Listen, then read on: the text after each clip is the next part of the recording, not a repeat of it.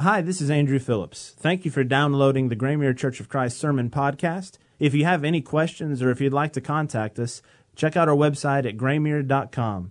We'd also love for you to visit with us in a worship service. You are always welcome at Graymere Church of Christ.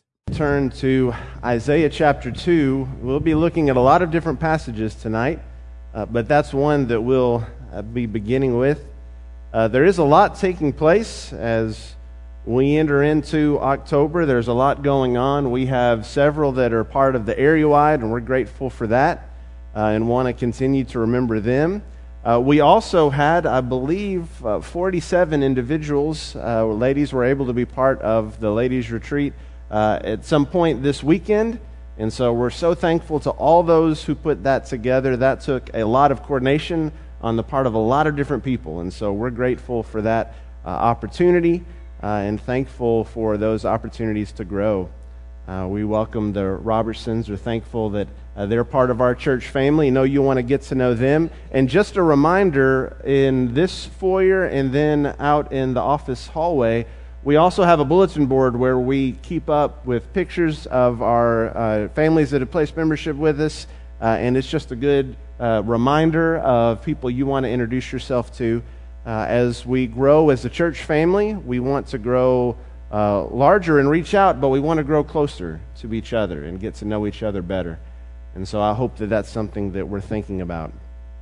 Tonight, we're going to be starting a new uh, series, just a few weeks, where we're taking on a task uh, that all of us sort of have to face at some point or another in conversation. And that is what do we say? How do we respond?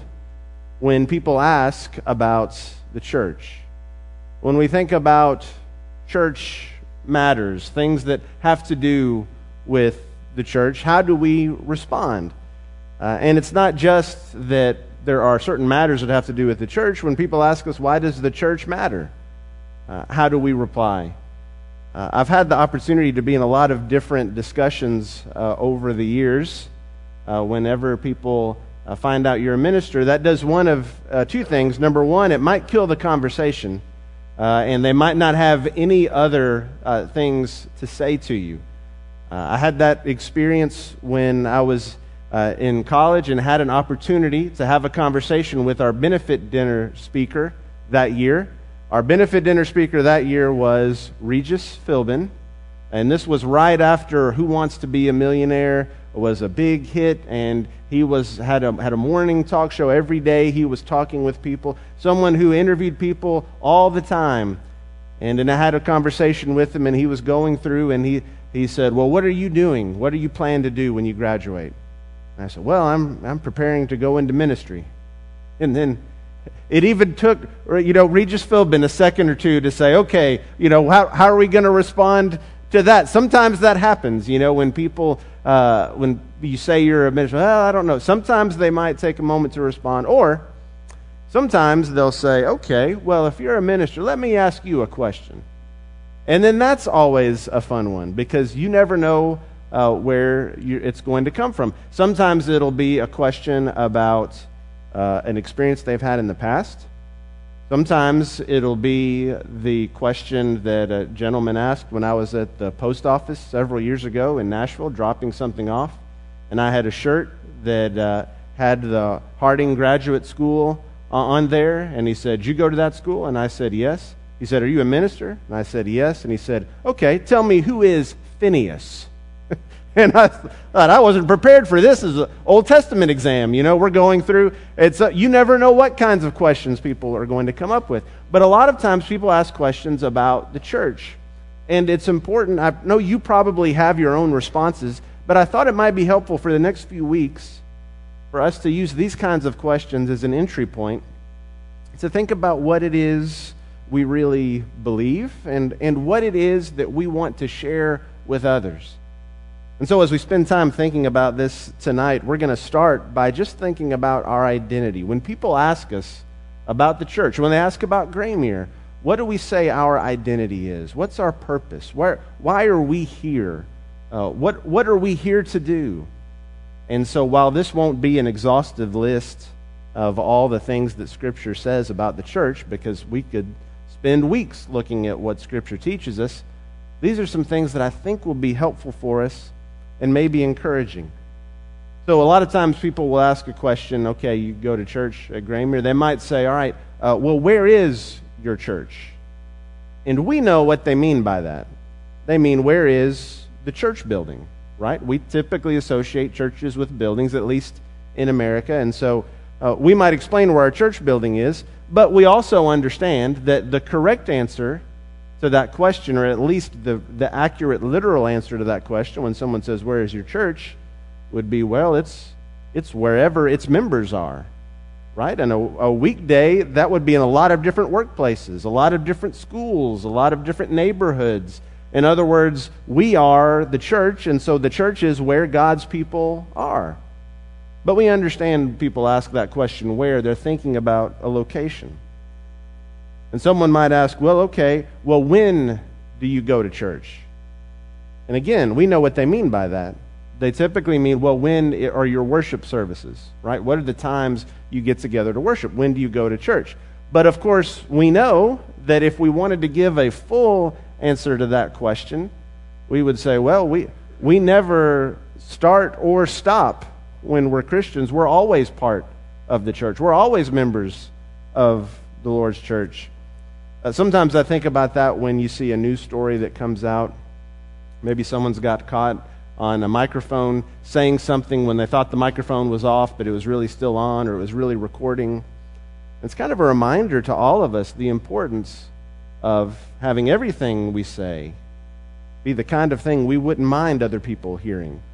Having everything we do be the kind of thing we wouldn't mind other people saying. There's not a start or a stop button. When I'm a part of the church, I'm a part of God's family 24 7. And then someone might ask this question. They'll say, okay, well, what is the church of Christ? And again, we know that the question might be motivated just by saying, hey, I've passed the building, I've seen the sign, uh, I've wondered what exactly uh, is the church about. And especially if we think about all the different perspectives that someone could have about what a church looks like, all the different experiences that a person could have with the church, positive or negative. Sometimes it's hard for us to know where to begin. And I thought this morning as we looked at 1 Peter and noticed that in the first few verses of 1 Peter chapter 1, he reminds them of who they were, of who their identity uh, was found in. And that was going to equip them to deal with all the challenges. It's good for us, different times, to be reminded of who we are as the church. And so, what I've, I've tried to do over the last few years is make sure that at least one point in the year, we have a series that's focused on our identity in the church, who we are, who God has designed the church to be, more importantly. Are we living up to that standard? And the reason I think that's important is because the way my mind works, there can be times when I'll think about something and think, oh, yeah, we had a sermon series on that just a couple of months ago. And then I might get on the website and start scrolling down and think, no, actually, that's been a few years ago. Right? It, it, might seem recent, but we haven't touched on that. And so this is one of those things every year we want to spend time thinking through, reminding us of our vision. So while this may not be a comprehensive understanding, I'd like for us to start tonight by just thinking about how we would answer that question Who are we? I think we could start with the definition that we are God's people. That we're the people of God. If I'm a part of the church, I'm part of God's people, a church that was planned by God. Again, thinking back to the term chosen and elect that Peter used in 1 Peter chapter 1, uh, the church is not an afterthought. It's not a byproduct of sort of plan C or D in God's line of plans. This is part of God's will that He would have a people. And we see it in the Old Testament. We see it begin there. Now, the church is established in the New Testament. We read about the church in the New Testament. And, and maybe the phrase that's been used, well, we're just trying to be a New Testament church. I understand that, that phrase, I understand that focus. I want to be part of the church we read about in the New Testament as well. But the church we read about in the New Testament has roots all throughout Scripture. And I need to understand what both Old and New Testaments say if I really want to appreciate the church that I'm part of. And so we could trace it all the way back to the beginning when God puts man and, and woman in the garden, and we can get a sense of the kind of relationship God wanted to have where they could communicate freely. Sin enters the picture, and then there's a barrier. And so in Genesis chapter 12, the book of Genesis, rather than being broad in scope, starts to narrow in. And God makes a promise to Abraham, a specific promise that he's going to make him a great nation. And it's not just that Abraham's going to be made a great nation, but that he is going to bless other nations.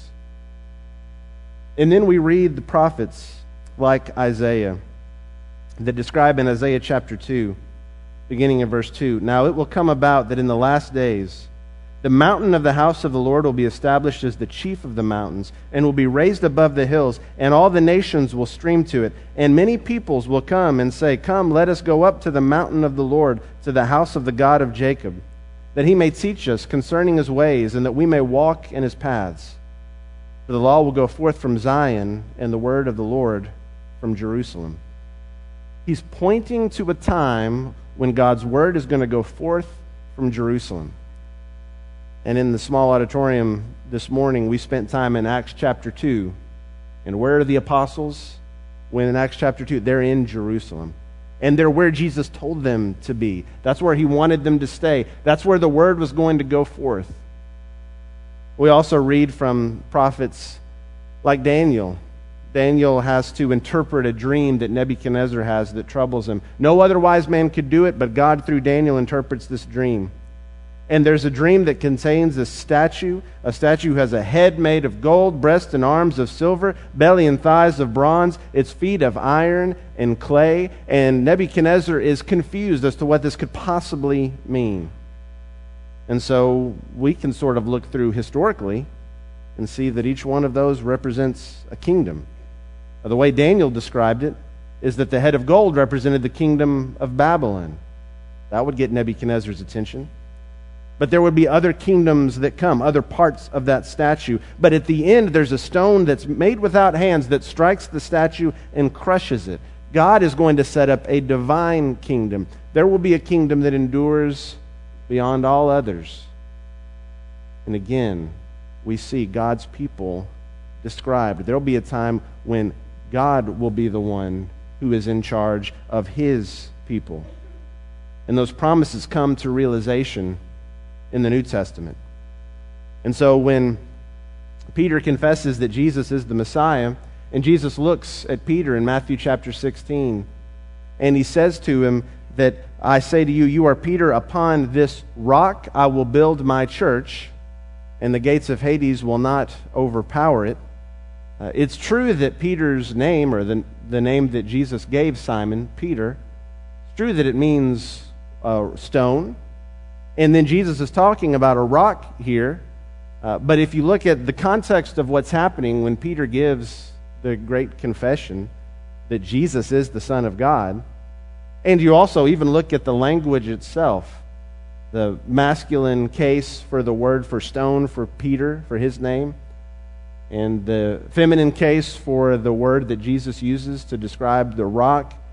It's not that he's saying Peter's going to be the rock that the church will be built on. He's saying, What you have said, what the confession you've made, that's going to be the rock solid foundation of the church that I build. Now, Peter's going to have a big part of that. Peter's going to be instrumental in that happening. But it's not based on a man, it's based on the truth that he shared. And because of that truth, that church is going to be built.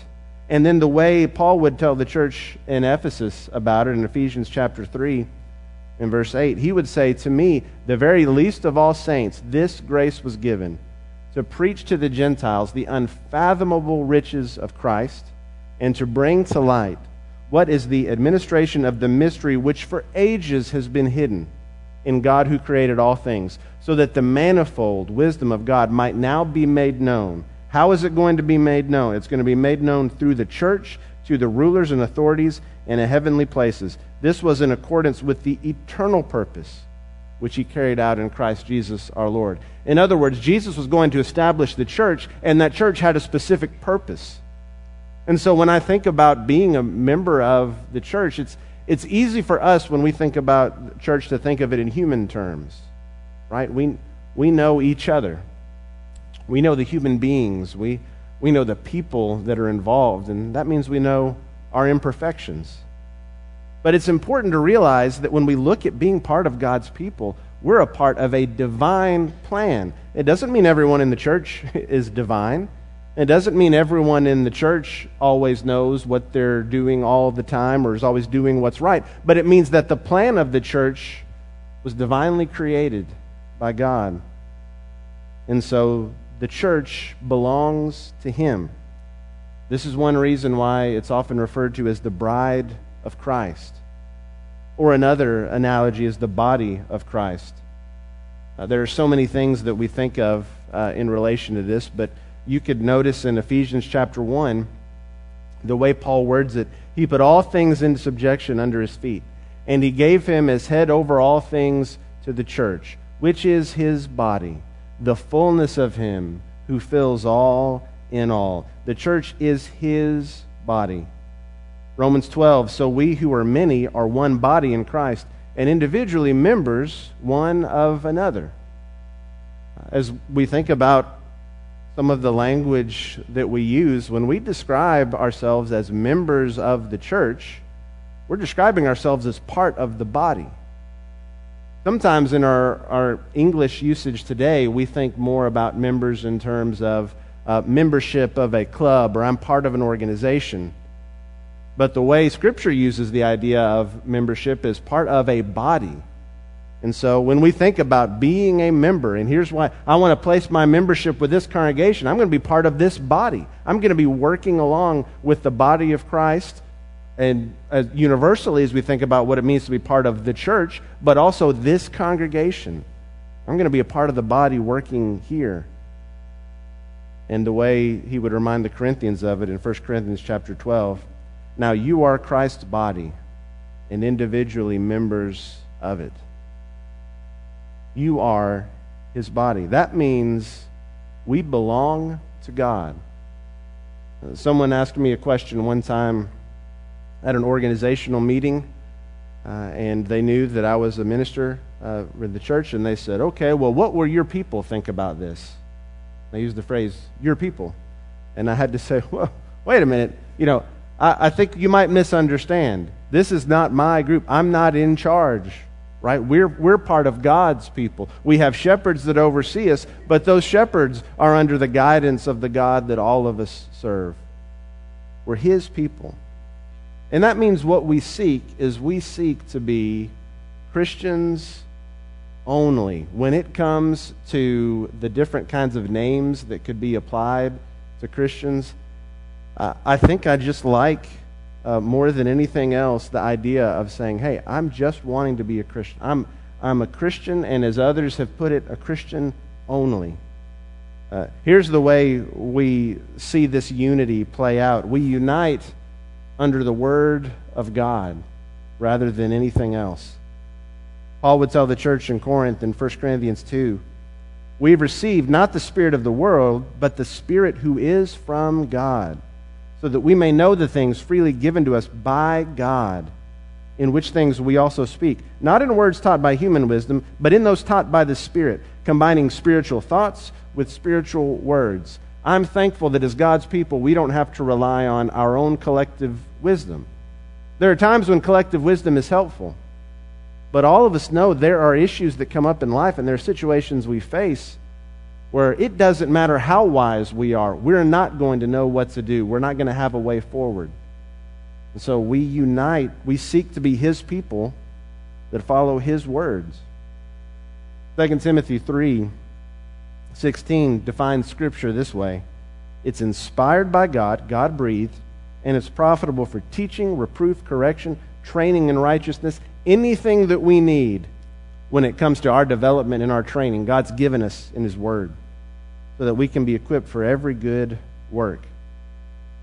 And seeking to be Christians only means all I'm concerned about is what God says in His Word. To me, this is helpful when you start having discussions, and maybe you've had a discussion like this one, where someone has said, Oh, Church of Christ, huh?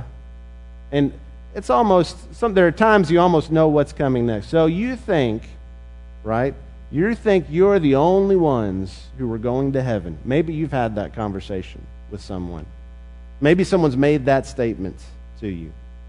I think what's happened is, as we have tried to teach people that we want to follow God's Word, and in God's Word, He says, This is what you need to do to be part of the church. This is what you need to do to go to heaven. We don't have the authority, God does.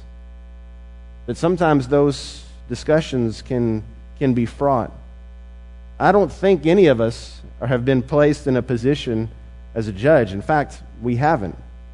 But we know that God is the judge. So all I can do is try to follow his word to the best of my ability. That's all I want to do.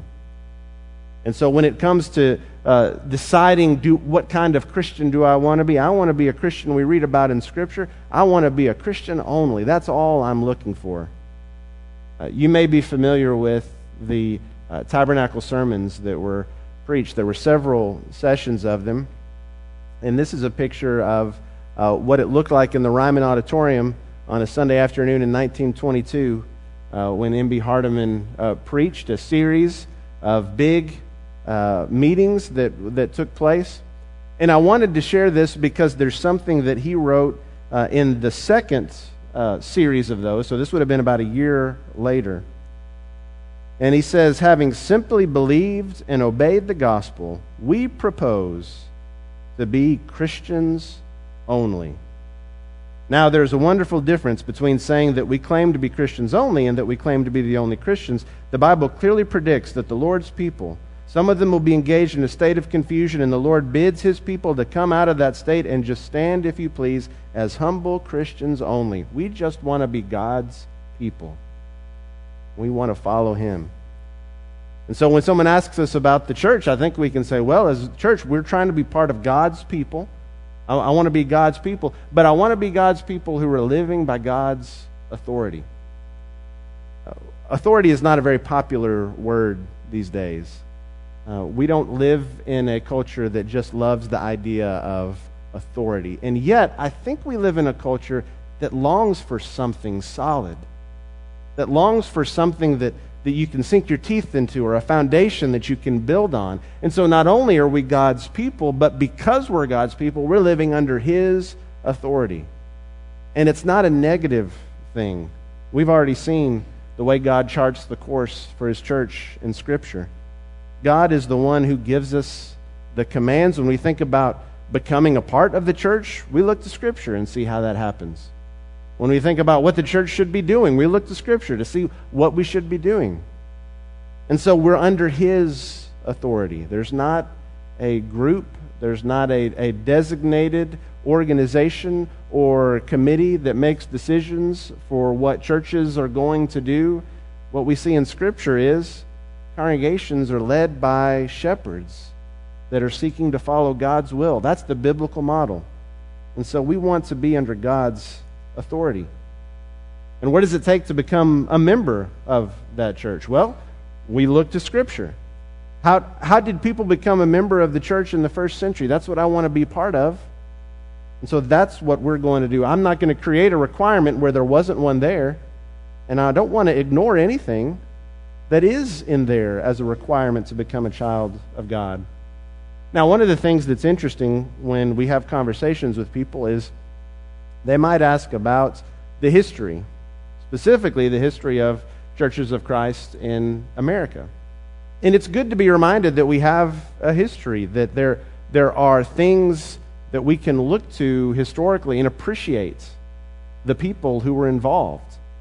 And so it's worth knowing about what happened in the frontier preaching movement that uh, has come to be called the restoration movement of people who were wanting to leave other groups and just unite under Scripture. They were just wanting to be God's people under God's authority.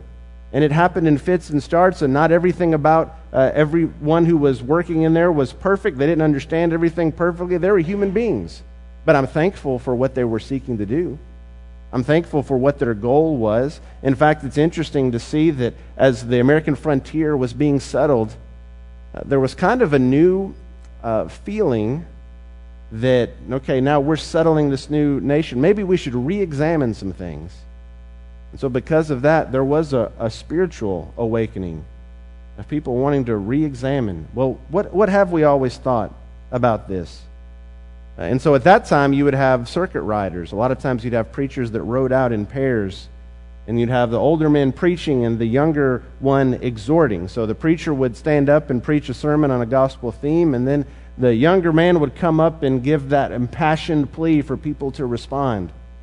Some of the influential preachers we read about during this time were men like Elias Smith, James O'Kelly, maybe Barton W. Stone. These may be people that you've heard of or that you're familiar with. I'm thankful for people who were wanting to push and to say, let's unite under Scripture. Let's see what Scripture has to teach us. Not pictured here, but one of the ones that maybe is, is most well known from the Restoration Movement is Alexander Campbell. And it's interesting even to see Campbell's approach. He had been trained uh, by European rhetorical standards. He comes to the frontier and he starts to re examine what he had been taught. And so there's a, there's a shift from the circuit riding preachers as, as people become Christians and as churches are established, and they're wanting to just go back, just let's unify under the truth of God's Word. It wasn't a desire to start something different or something new, or let's just kind of add something to what already exists. Let's come together under God's Word. Now, when we think about individuals historically, we can be grateful for them. I'm grateful for them. But I'm not seeking to be part of a group they started. I'm seeking to be part of the church that's described in Scripture. We don't, we don't worship or hold them in such reverence uh, that we want to be a part of that group. We seek what they sought, we seek what they were looking for unity in God's Word. And so when individuals ask about, well, okay, what about these people in churches of Christ and what about these uh, restoration movement leaders, I say, I'm grateful for them. I enjoy learning about them. I'm thankful for what they have done and the impact they've had in my life, especially, and the people I worship with. But I don't exalt any individual, I just seek what they sought.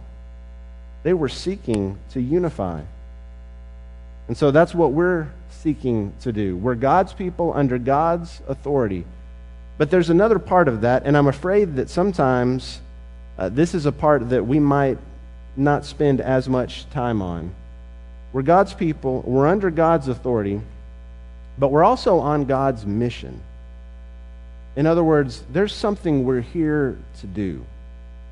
And I want to be the church we read about in the New Testament. And I, I, want to worship the way that church worshiped. I want to teach what that church taught. But if I read through the book of Acts correctly, that was a church that was on a mission. And so that also means it's not only about getting things uh, that are in accordance with Scripture and let's get things together and let's get church working the way uh, that it works according to Scripture. It's also about how are we reaching out? How are we on mission? How are we leading others to God? In the beginning of Acts, Jesus gives his people a mission. It starts in Jerusalem, and then it goes to Judea and Samaria and to the ends of the earth. And the idea all the way through the book of Acts is that when God's word comes to a place, the church not only is planted there, but things start to change because this is a church that's on a mission. It starts close to home, which means as a congregation, we're called to ask ourselves what are we doing locally in our mission to fulfill God's mission? I think about Into the City that just resumed a couple of Wednesday nights ago. And all the different opportunities that have come up for us to be able to connect with our community on mission, sharing the message we have with them. When we think about the mission God gives the church, we're called not only to reach out to our community, we're also called to care for each other. It's been so encouraging to see individuals week in and week out preparing meals as part of our meals ministry. That's an important function of the church. What that's doing is that's caring for people in need. That's doing good to one another. How many times in the New Testament do we read these one another passages? We're living out our mission. And that's also a reason why the Missions Minute updates, why the things that we read about our mission efforts, uh, not just in the States, but also overseas, are so important. Because that's part of God's mission. There's an action that's part of it. And there might be a temptation. I'm not saying that any of us here have fallen into this. I'm just saying the temptation exists that we say, I want to be part of church. I want to do things the way God wants us to in worship. And I want to believe what God wants me to believe. And there might be a temptation to think, okay, that's where it stops. I've done everything I need to do. And yet, Scripture tells us it's not enough. It's, we need to be part of God's people. And we need to be under God's authority, but we also need to be on mission for God. That's how a Christian is defined. It doesn't mean that all of us are doing the exact same things. We're members of a body, we're functioning in different ways, but we're all on mission for Him. That mission continues today. It starts from home, it starts from our surroundings. And we're teaching the same message. We're preaching the same message. When we share with people what it takes to become a child of God, there are a lot of different ideas out there that you can read about here's what it takes to become a Christian. What I want to do is say, hey, I've got the same mission that the church in Acts had, and so I'm going to teach what that church in Acts taught. Sometimes in these discussions, someone might even ask about baptism, making, maybe making the statement, well, you know, you just believe that baptism is what saves you. And in a kind way, in a loving way, I try to respond, well, I believe God's the one that saves us. And because God saves us, He's got the authority to tell us how that process works. All I can know is what God's told me in His Word. And what He's told me in His Word is that here's how that process looks like. Here's what we constantly see people do when they turn their life over to Christ they are immersed into water. That's the location where God says you come in contact with the forgiving blood of Jesus. It's the point of exchange. It doesn't earn anything, it doesn't earn your salvation. It's just the point in which God has said, when you do this, you rise up to live a new life. And so it's important that we understand God's the one who's doing the saving, but the importance is for us to submit our will to His. If I'm living under His authority and I'm on mission, that means when I tell people what it takes to become a Christian, all I have to do is look in His Word don't have to rely on any traditions. You don't have to rely on what somebody standing up here would say. You just look in the Word of God, and we can know what it takes. The church is described by Paul to Timothy as the pillar and the ground of truth. The best thing that we can do, especially in a world that's often as confused as ours is, the best thing we can do is hold up the truth of God's Word. That's what the church is called to do, to be a pillar and to hold that up. We're God's people. We're under God's authority, and we're on God's mission. And so, maybe a good way for me to sort of ask myself a question tonight would be number one, am I one of God's people? Am I a part of His family? Am I a part of the body of Christ, the bride of Christ? And if so, am I living by His authority? Am I allowing God to determine how I live, what I do, say? And if I've chosen to do that, if I'm only going to live by God's authority, am I on His mission? Am I plugged into His mission somewhere in this congregation? There are so many things that are happening in our church family, so many opportunities to be plugged in. It's my hope that as we think about these conversations and as we think about our identity, uh, we can embrace these discussions. We can embrace these conversations. We can, uh, we can talk with people. We can uh, make an impression on them, but hopefully leave them with the understanding all we're trying to do is what God would have us to do. It may be that you need to be part of God's people tonight, that you need to put Christ on in baptism. As we've already seen, that's the location, that's the place in which Sins are forgiven not because of physical water, but because of obedience to a God who's given us a way to become a child of His. It may be there's another need you have of encouragement. There's some more questions we could answer or we could study with you. if there's any way we could help you, please let us know as we stand and as we sing together.